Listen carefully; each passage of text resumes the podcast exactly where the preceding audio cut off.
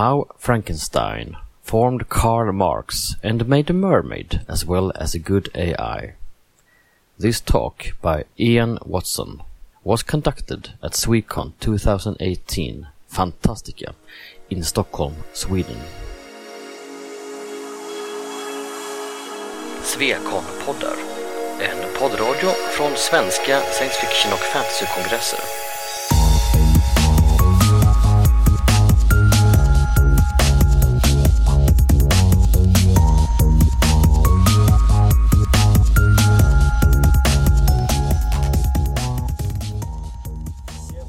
Okay.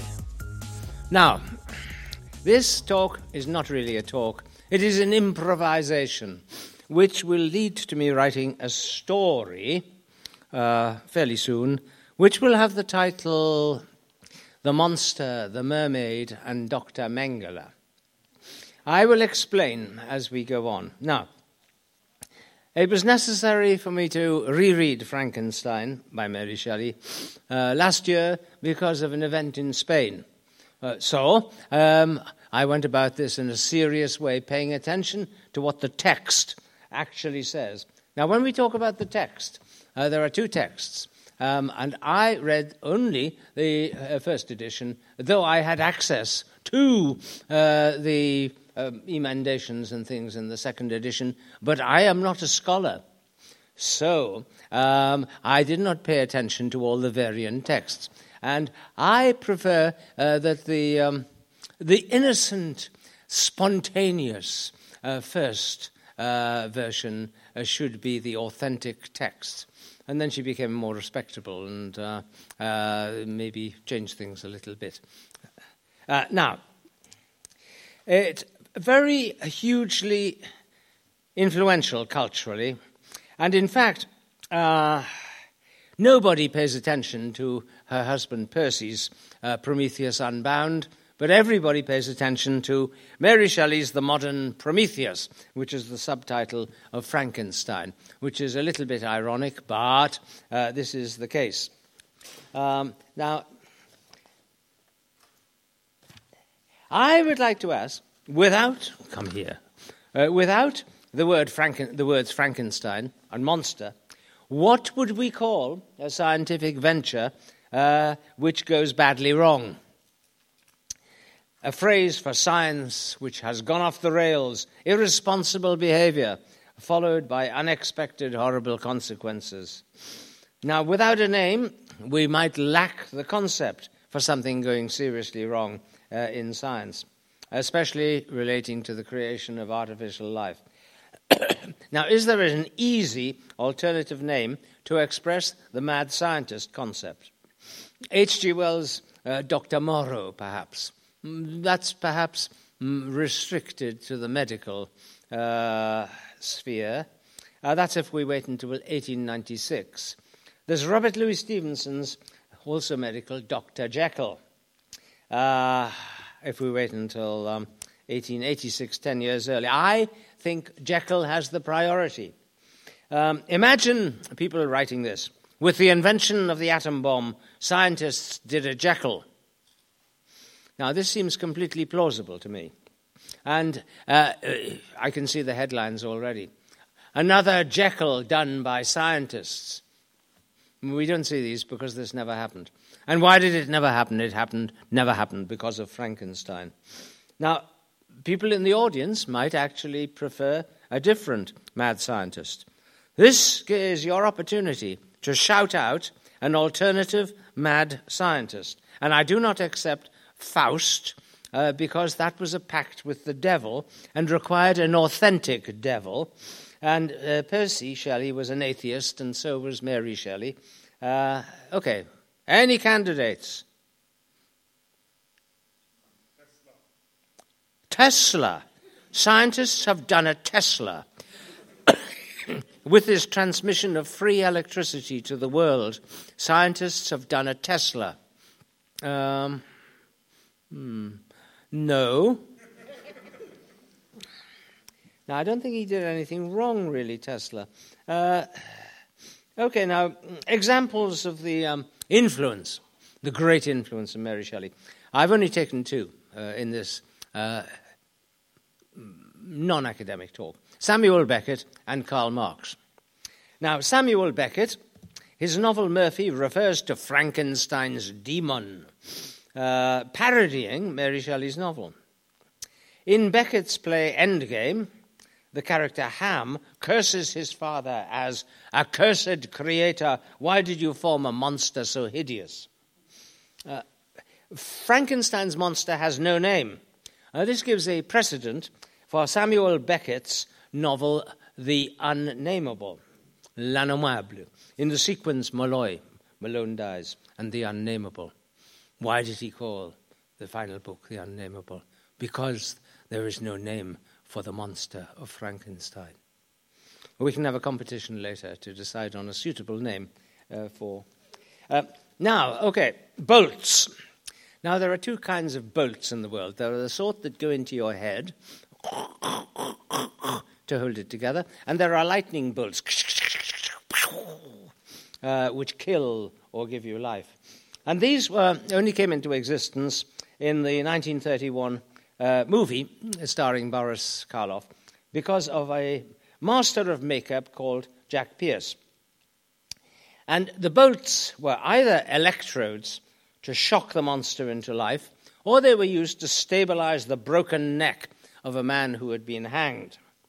Uh, now, bolts, the word bolt, features several times in the novel uh, Frankenstein, uh, usually in the context of lightning bolts.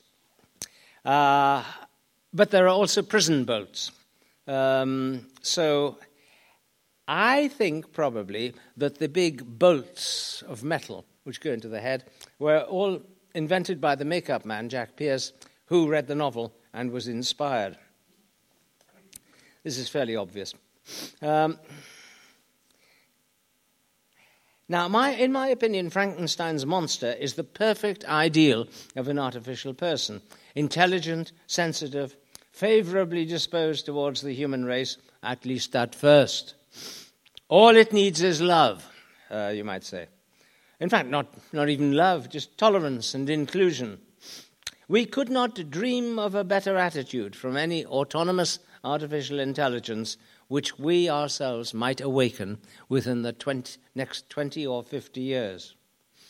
Now, why did Victor, Frankenstein, make the monster so ugly? Victor's excuse is that some of the raw materials he was working with were very small, fiddly little bits, so he needed larger bits to work with. Where did he get these larger bits? Now, Victor sourced his material from morgues, where there are dead bodies of human beings, uh, but also from slaughterhouses. Now, in slaughterhouses, you have animal spare parts, and not just any animal spare parts, because you do not take a rabbit to a slaughterhouse to be slaughtered. Uh, you take sheep. Uh, no, sheep and goats really are uh, possible in a slaughterhouse, but if you want to eat something bigger, uh, bulls and horses are necessary. Uh, think Minotaur. Now, how much of the monster is actually bull or horse? Mary Shelley does not pursue this question, uh, but she has stated plainly that this is the case. Slaughterhouses is the word she uses. Now, this makes the monster a giant in human terms, um, but also distorted looking if it contains animal body parts. Now, I did read an ingenious um, uh, book uh, called The Making of the Monster by Kathryn Harkup, uh, which um, is 200 pages about the science uh, behind uh, Mary Shelley's Frankenstein. And this book is totally owing to uh, Harry Potter's author, J.K. Rowling, because she made Bloomsbury, the publisher, uh, into a super rich publisher that could commission books on any subject because they had so much money. And um, so I just mentioned that J.K. Rowling is connected with um, uh, Frankenstein's monster in a kind of indirect way.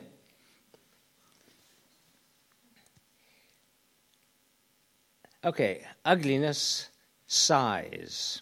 Now, the organs uh, incorporated in. Fra- oh, yes, the reason I mentioned that book is that ingeniously, the author suggests uh, that um, uh, Victor Frankenstein used the long bones of beasts in order to graft muscles onto them. But um, I don't see where the use is here because uh, if you have a, the leg of a horse, uh, the bones of a horse, uh, it still distorts the body a little bit. You know, you go along in a kind of awkward way. Uh, hopefully, you use um, the left and right leg of uh, a horse rather than, you know, the left leg of a goat and the right leg of a horse. Um, I'm trying to imagine seeing uh, the monster, you know, moving along at high speed, very high speed. Well, yeah, yeah, yeah. What is the point of grafting muscles onto the long bones? The muscles need to be just as long. She did not think. Well, she was commissioned to write a book. You have to write 200 pages about science connected with Frankenstein. She did very well.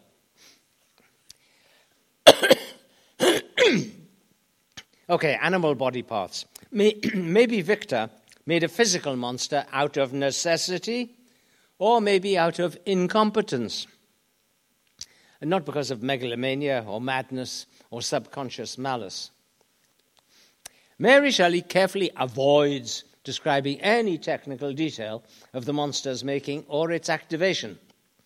Uh, a Romanian chap called Radu Florescu, uh, in a book called In Search of Frankenstein, wrote that Mary's monster is more a child of the occultists and the alchemists than the scientists. Uh, now, this is very defensible, as um, Mary Shelley says more about the occultists and the alchemists than she actually says about scientists. Though, of course, there were many scientific visitors to uh, her house when she was younger, and um, Humphrey Davy was around with electricity, but she's very vague about the science part. And, uh, and her father wrote a book called The Lives of the Great Alchemists, but um, uh, not because he believed in alchemy, but because he was trying to say, hey, this was irrational. Uh, uh all these guys, such as Albertus Magnus, and um, uh, uh, they were complete hoaxers. But the audience who bought the book paid no attention to this because they were excited about the idea of alchemy and turning lead into gold and so forth. Um, and I claim that Frankenstein uh, the book is not a pioneer work of science fiction at all because it pays little attention to the science. It just makes little noises about science. Okay, Mary Shelley knew a lot about the new scientific chemistry of Humphrey Davy and about Galton and physics. These are not emphasized. Obviously not. She was writing a Gothic thriller with a subtext of satire at the chauvinist, arrogant, irresponsible, self centered, self indulgent pretensions of the privileged man Victor. Victor, the conqueror. The name is significant. Uh, the book, however, is the first um, uh, science fiction novel about climate change. Uh, uh this is, this is self evident. Uh, in, in 1815, uh, the volcano Mount uh, Tambora uh, in, the, in Indonesia exploded, uh, causing terrible weather around the world for two or three years. Uh, when Mary Shelley was um, in uh, the Villa Diodati uh, with Byron and her husband, it, the book began because the weather was so terrible, the rain was falling so heavily, they couldn't go back to their own house, so they stayed along with Byron and told stories. Direct link uh, between. Uh, now, they were not aware that um, uh, Mount Tambora uh, had exploded because news traveled slowly. But this, uh, there's a lot about weather uh, in Frankenstein. Not only bolts of lightning, but also rain and um, climate change. This is a novel of climate change. My name has fallen. Uh, no, it doesn't matter. Um, oh, well, thank you. Uh, okay. Uh, now, Another thing is that um, the monster uh, is not a product of the Enlightenment uh, when superstition started to die down and science started to explain things. Uh, nature is not tamed at all uh, in, the, uh, in Frankenstein. It's not made more orderly. Uh, the monster is romantic. It comes the mountains, the glaciers, the sublime, the gothic, the terrifying mountains, the wild sea. These are the buttons that are pressed, uh, not the methodization and taming of uh, the world that we understand. Mary Shelley's novel ought to be more enlightened uh, because of um, William Godwin's Lives of the Necromancers, uh, for which Mary paid the bill to be reprinted a couple of years before her dad's death. Now, that book is basically skeptical and rational. Uh, and obviously, Mary admired the book a lot. But uh, her mindset is Gothic, uh, romantic, sublime. Now, Karl Marx. this is another indication of Mary Shelley's vast shadow. Now, Marx was born in the year when Frankenstein was published, 1818.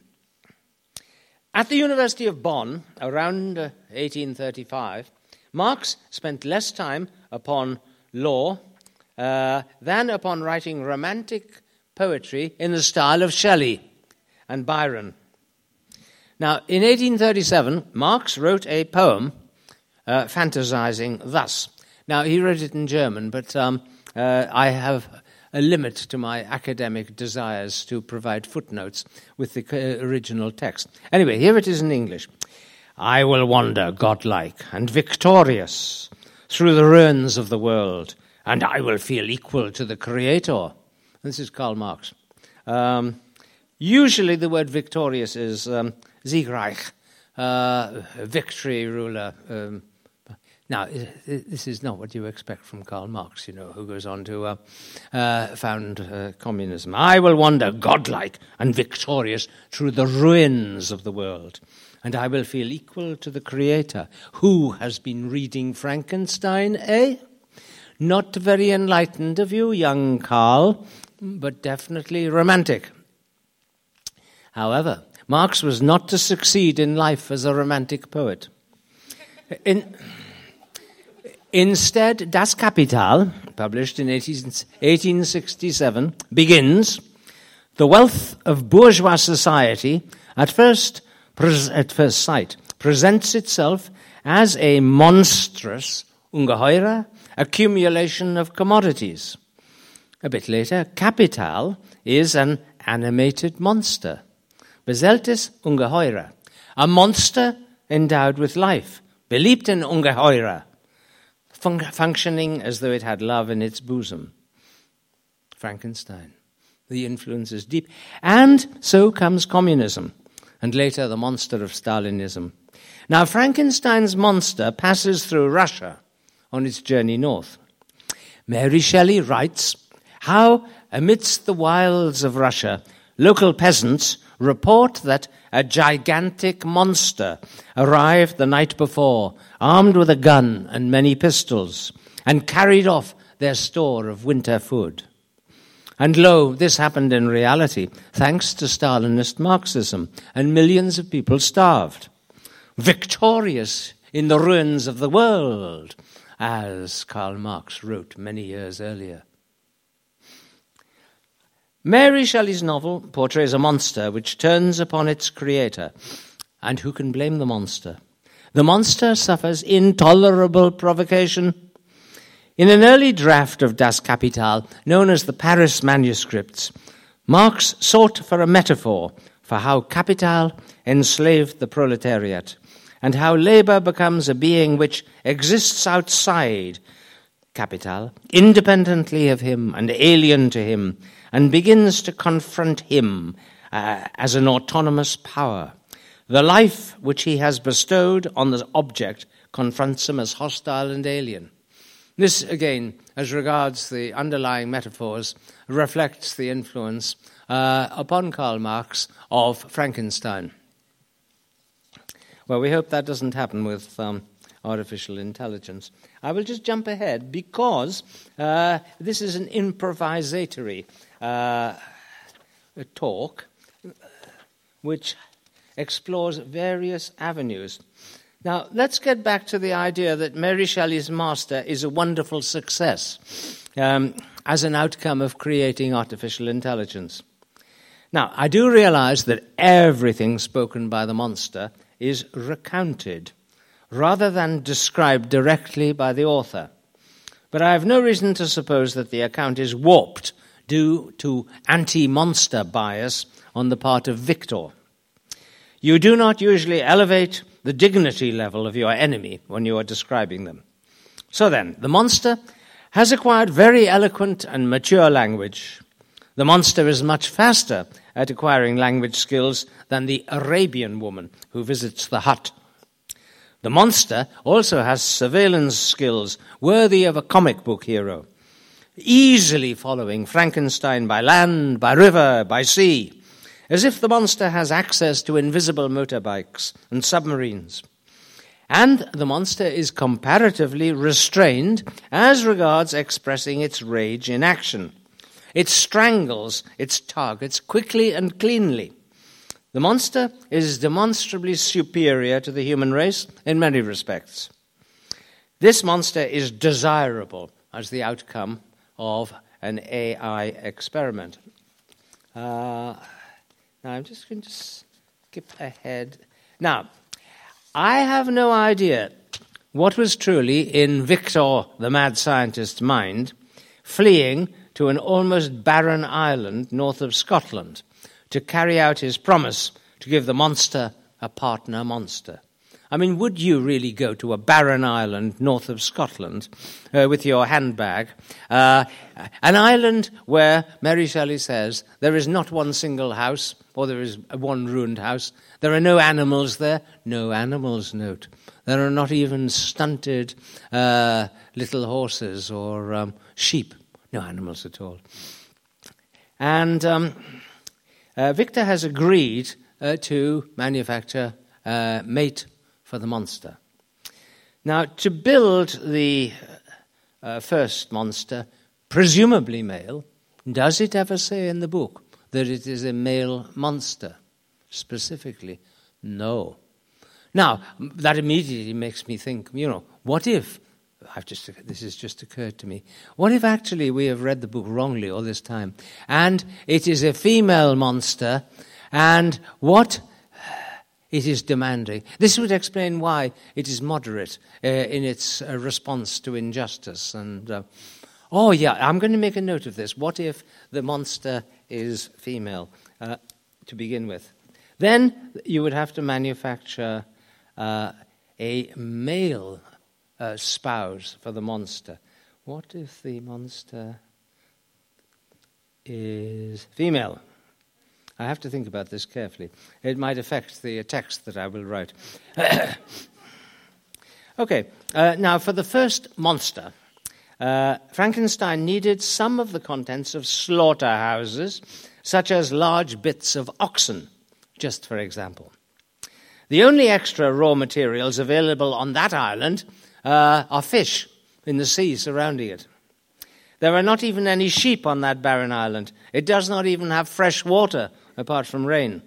Uh, so, what Frankenstein finally throws back into the sea is flesh with stones to weigh it down. This must include fish flesh. Fish flesh. Um, am I pronouncing that correctly? Uh, fish flesh. Yes, that is very correct. Um, now, I see the true madness of Victor Frankenstein. Uh, I see how Mary Shelley could have anticipated the fish people of Lovecraft by a hundred years. But I also see this that if the monster was provided with a mate and went off, as he promised, to, to seclusion in South America, then they were long lived, they were strong, these monsters. They would have remained in seclusion uh, in, the Paragu- in the Paraguayan jungle until the coming of the Nazis after the Second World War, including Dr. Mengele. Uh, Now, as I have demonstrated already, uh, that there was a lot of fish material uh, in the second monster, the mate. Uh, this was, I, I, put it kindly, a mermaid.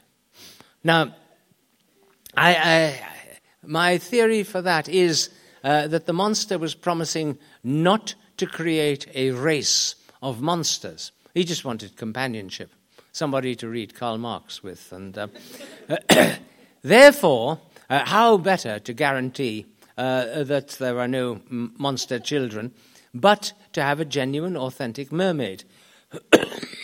now, he's very strong, so it would have been quite easy, you know, for him to pick up the mermaid and um, uh, get onto a boat, South America, Paraguay, uh, and you know, put her in the uh, river. Uh, what are the rivers called in Paraguay? Parana or something like that. No, that's a fish uh, that eats people. Paraná. I knew it was something like that. Okay, he puts her in the Paraná, uh, and you know he will. When the darkness comes, he will swim at night, uh, and the Paraguayans uh, will look from the banks under the moonlight, uh, and they will whisper to each other the next morning about how they saw the monster and his mermaid swimming side by side up the Paraná. And then Dr. Mengele comes uh, with Nazi gold to bribe uh, the Paraguayan government uh, to hide him in the jungles. And he hears these stories. And of course, we know he was not a very nice person and he would experiment upon people. And the concept of a mermaid and a monster and their historical origin, you know, it would have been irresistible uh, to uh, the Nazis. Uh, now, the alternative version, which I have thought of now, is if the monster, the first monster, was in fact female.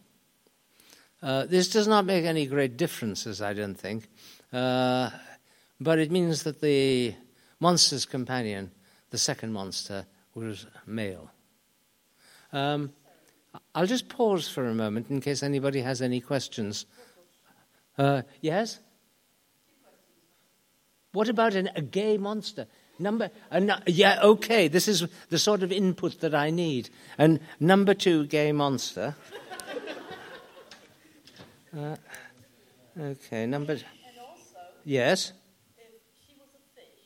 Yes. Okay, now this is real thinking. You know.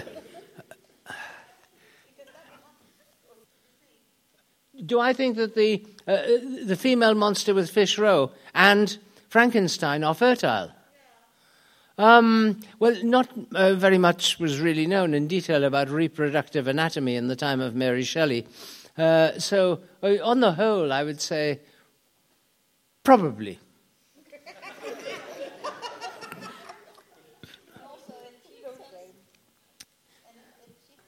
Okay, yeah. Now, how much was known about artificial insemination by shepherds uh, in 1818, for example? Um, I don't know, I must study uh, deeply in uh, farming techniques uh, around about 1818. And whether, I mean, they knew about breeding. People had known about breeding for years and years.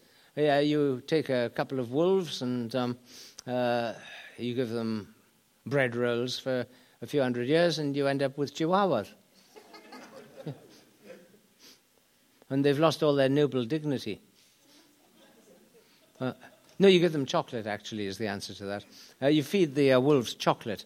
Did you know that the, in Mayan uh, Mexico, uh, the, um, uh, each chi- the rich specialized in chihuahuas, and every chihuahua had a personal servant? Mm-hmm. Okay, but this is an irrelevance talking about chihuahuas. Um, what we, are talk- what we are talking about is artificial insemination in the first decades of the 19th century. And, um, okay, artific- I will make another note about that. Uh, artificial insemination. Uh, hang on, somebody's going to offer uh, to. Fer-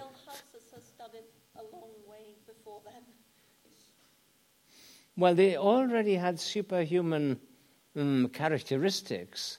Uh, Monster 1 and Monster 2.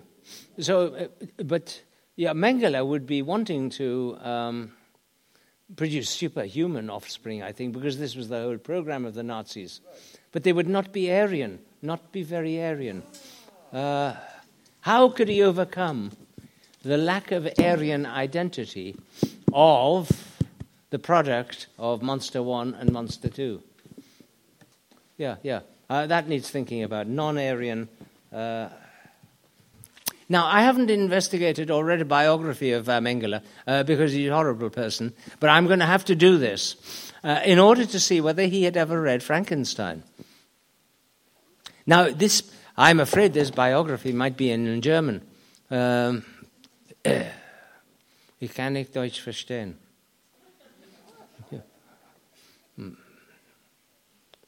Ein wenig. Ich muss lernen mehr. Für lesen die Biografie von Mengele.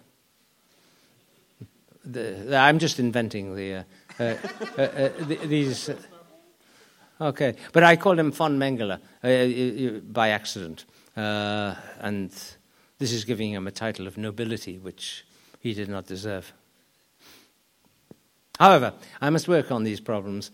Uh, but uh, this has been an enormously useful discussion uh, because that is the problem with writing, you know, alone in your garret at the top of the house by the light of a candle, the way that Flaubert did in Rouen, uh, so that uh, the sailors coming up the river would look at their window and say, Ah, there is Monsieur Flaubert. It must be before 10 o'clock.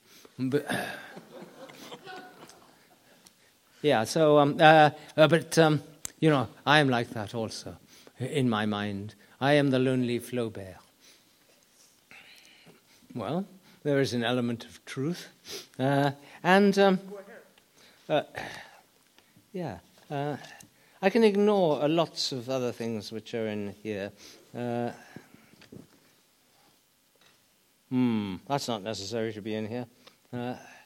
and that is completely irrelevant. Uh, oh, there was an interesting uh, long section about Frank Herbert uh, and his novel de- uh, and his novel Destination Void, uh, but I won't talk about that because um, he does quote from Frankenstein, uh, but then subsequently. in a commentary on the book, he said he'd never read the Frankenstein before. so, at least I have read Frankenstein. But I should possibly read the footnotes the parallel text. No, I will be too busy uh, learning German, uh, I think. Um, uh, yeah, I will ignore all the stuff about artificial intelligence, except that I've decided to rewrite the ending of Artificial Intelligence, the movie. Because I have realized now, you know, it's very sad, 10 minutes. I will open this to questions. I did not know time could pass so quickly. Oh, thank you. Yeah. Now, uh, actually, it's very sad and melancholy at the end because uh, uh, little David the robot is all alone. Uh, the universe is empty of uh, uh, natural life. the advanced robots of 2,000 years ahead, their only mission is to dig up traces of humanity. What they should do, what little Teddy, the little teddy bear should say, Why don't we go forward and conquer the universe and reproduce ourselves? And somewhere, somewhere, we may find people. And they could do it technologically. I think it's much too downbeat. Um, I will write to Spielberg uh, tomorrow uh, and propose a reissue of artificial intelligence with a new, optimistic, upbeat ending. How about who? A ah, Teddy Conquers the Universe. Uh, yeah, and I think that's quite a nice uh, title. Yeah. Uh, you might think of more smarter titles. We, we must have Teddy in the, uh, the title, though. Natural intelligence. Well, Teddy's a, a, ro- a robot as well. Teddy to the stars. No, that's not very good. have Teddy will travel. Uh, okay, monster versus Nazis in Paraguay. Okay, Monster versus Nazis in Paraguay. yeah, okay, that's good. Ah, well, at one stage, uh, Mengele will kidnap the mermaid by building a, a sort of big uh, Nazi mermaid trap. Uh, uh, oh, yes, yeah, tear it open. You could tear it open. Uh, so there are two routes. Uh, there are several routes for Mengele. There's uh, destruction, there's redemption when he is converted to. Um, no, and we can't do that with Nazi war criminals because then you become guilty of all sorts of politically incorrect. Right, okay. I thank you very much for your attention and your contributions uh, to my future Nebula and Hugo winning uh, and Hollywood filmed epic of trans species experience.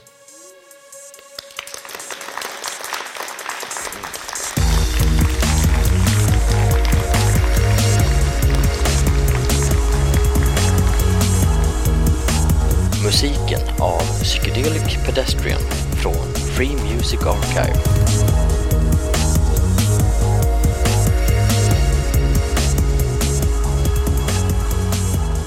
Besök gärna vår hemsida på svekonpoddar.se